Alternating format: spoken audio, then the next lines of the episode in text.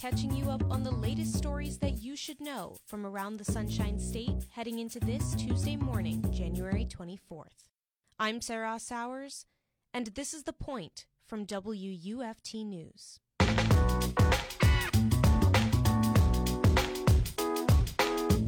In 36 states, sports betting is legal. However, Florida is not one of them. For some former athletes and college students alike, the practice has become addictive and difficult to keep up with. I spoke with WUFT's Alexis Ashby about her special report, Behind the Bet, to get a better understanding of just how much money is behind the industry and the University of Florida students that participate illegally.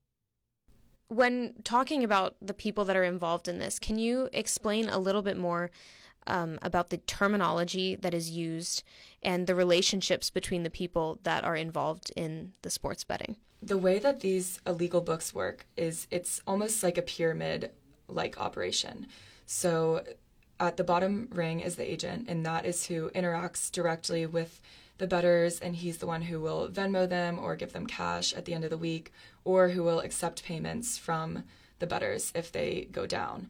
Um, and then above him is the backer. And this person is it's most likely that they are not someone at the University of Florida or someone that even the agent knows. This is someone who is in charge of the website or works with the offshore website to run this book. And he will essentially back all of the money that the agent gives out. So let's say a bettor goes up one week and he wins $1000 and the agent has to pay $1000 out well, that money doesn't come directly from his pocket, that will come from the backer's pocket.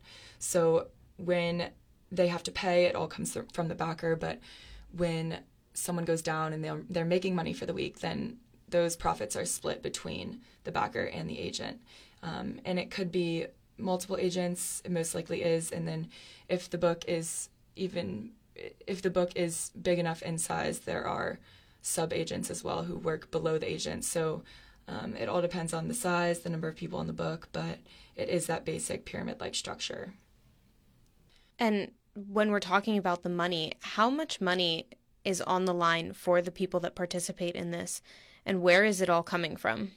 So that was a big question I had too, because um, I wanted to know how much people actually were spending doing this. And I had talked to some people, and they were spending upwards of $25,000 per week betting on on these sports. So that's not how much they're losing or winning in a week. That is how many how much money is going towards bets. So maybe it ends up being um, less than that, or they pretty much cancel out. But I talked to one guy who, in one bet, had made nine thousand dollars, and um, some of the bookies will be transferring thousands of dollars per week. So it's not just pocket cash; it's large sums of money. But the thing with illegal gambling is that it's run on credit. So basically, what that means is a bookie will front the money for you at the beginning of the week, and then you will have almost like paying off a credit card. You can spend a certain amount of money. Most people's credit line is $500, and um, they'll use that to bet throughout the week. And at the end of the week, they're either in the positives or negatives, and that's when they need to pay. And a lot of where the bettor's money was coming from was jobs that they'd picked up to be able to fund this, just money that they yeah, had gotten through work, and then also one guy that I was talking to, which is kind of ironic, just complete opposite ends of the spectrum that these things come from, but he was saying that he has Florida prepaid and he also gets Bright Futures. So instead of that Bright Futures money going directly towards school, it's directly deposited in his bank account. And he was saying that he uses some of that to fund his sports betting. So it was kind of ironic and crazy to think about. That's wild.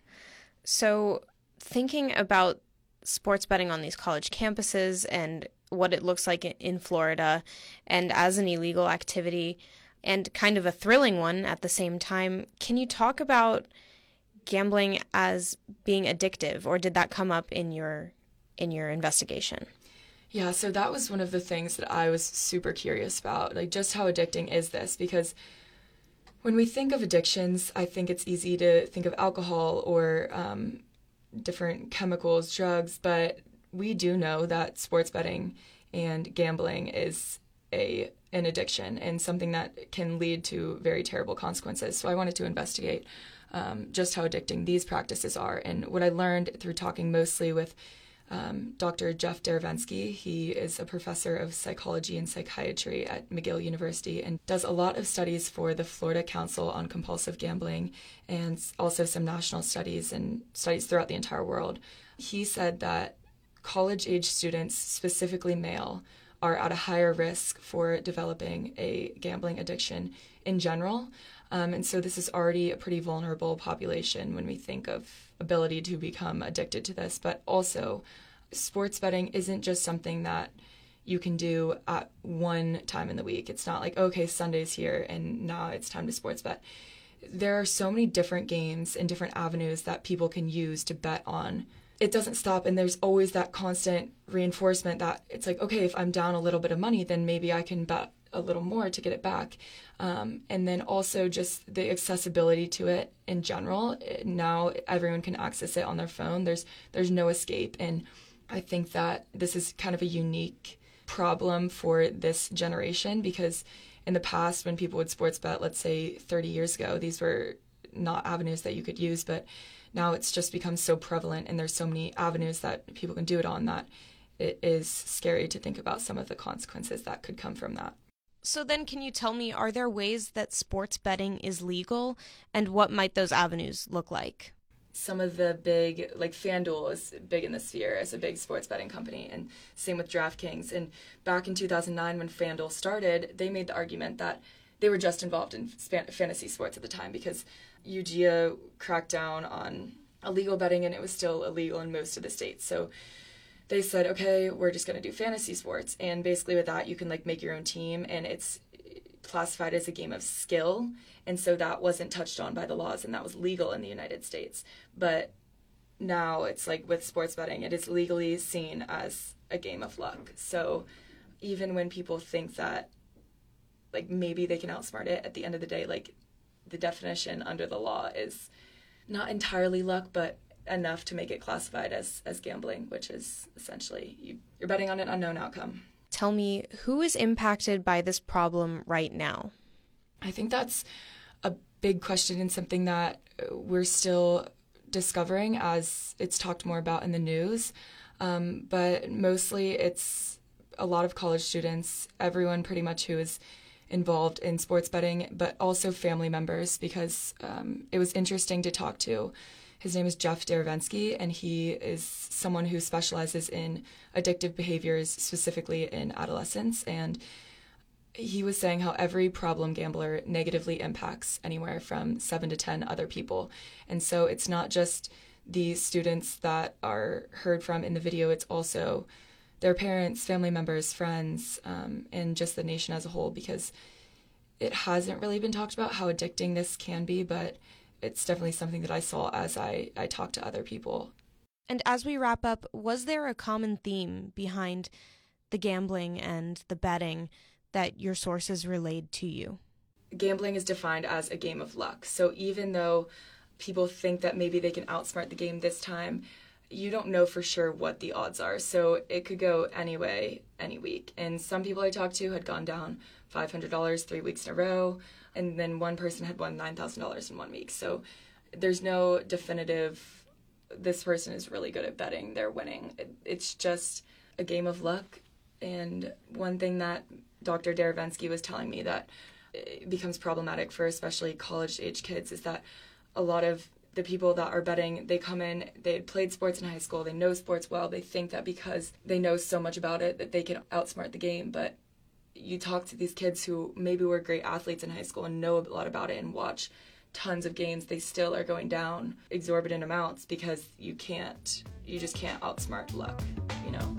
And at the end of the day, a lot of it is luck. That was WUFT reporter Alexis Ashby talking about illegal sports betting and her special report Behind the Bet. To watch videos and read her full story, visit WUFT.org. Now for today's top headlines. The Florida Supreme Court rejected requests to halt a law preventing abortions after 15 weeks of pregnancy Monday. The News Service of Florida reports the decision will keep the law in effect until the court can rule on underlying issues in the case. If the Supreme Court rules that privacy laws do not cover abortion, it could clear the way for additional restrictions on abortion in Florida. Eligibility for one of the state's most popular scholarships could widen, according to a bill filed last week.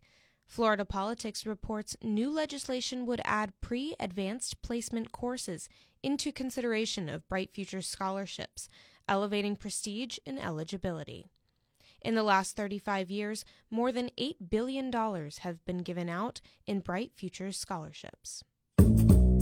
Fans had one final run down Splash Mountain in Florida's Disney World on Sunday before it closed for good. NPR reports Disney began renovations Monday as the ride will transform into Tiana's Bayou Adventure and reopen in 2024. Three years ago, Disney announced it would reimagine the ride after controversy on its ties to the 1946 movie Song of the South. Splash Mountain had been in operation since 1992. Subscribe to the Point newsletter, which drops the latest Florida stories into your inbox every weekday morning at 8 a.m. Visit WUFT.org to subscribe and view our most recent issues. I'm Serra Sowers, and you've been listening to The Point from WUFT News out of the University of Florida's College of Journalism and Communications. Have a great Tuesday.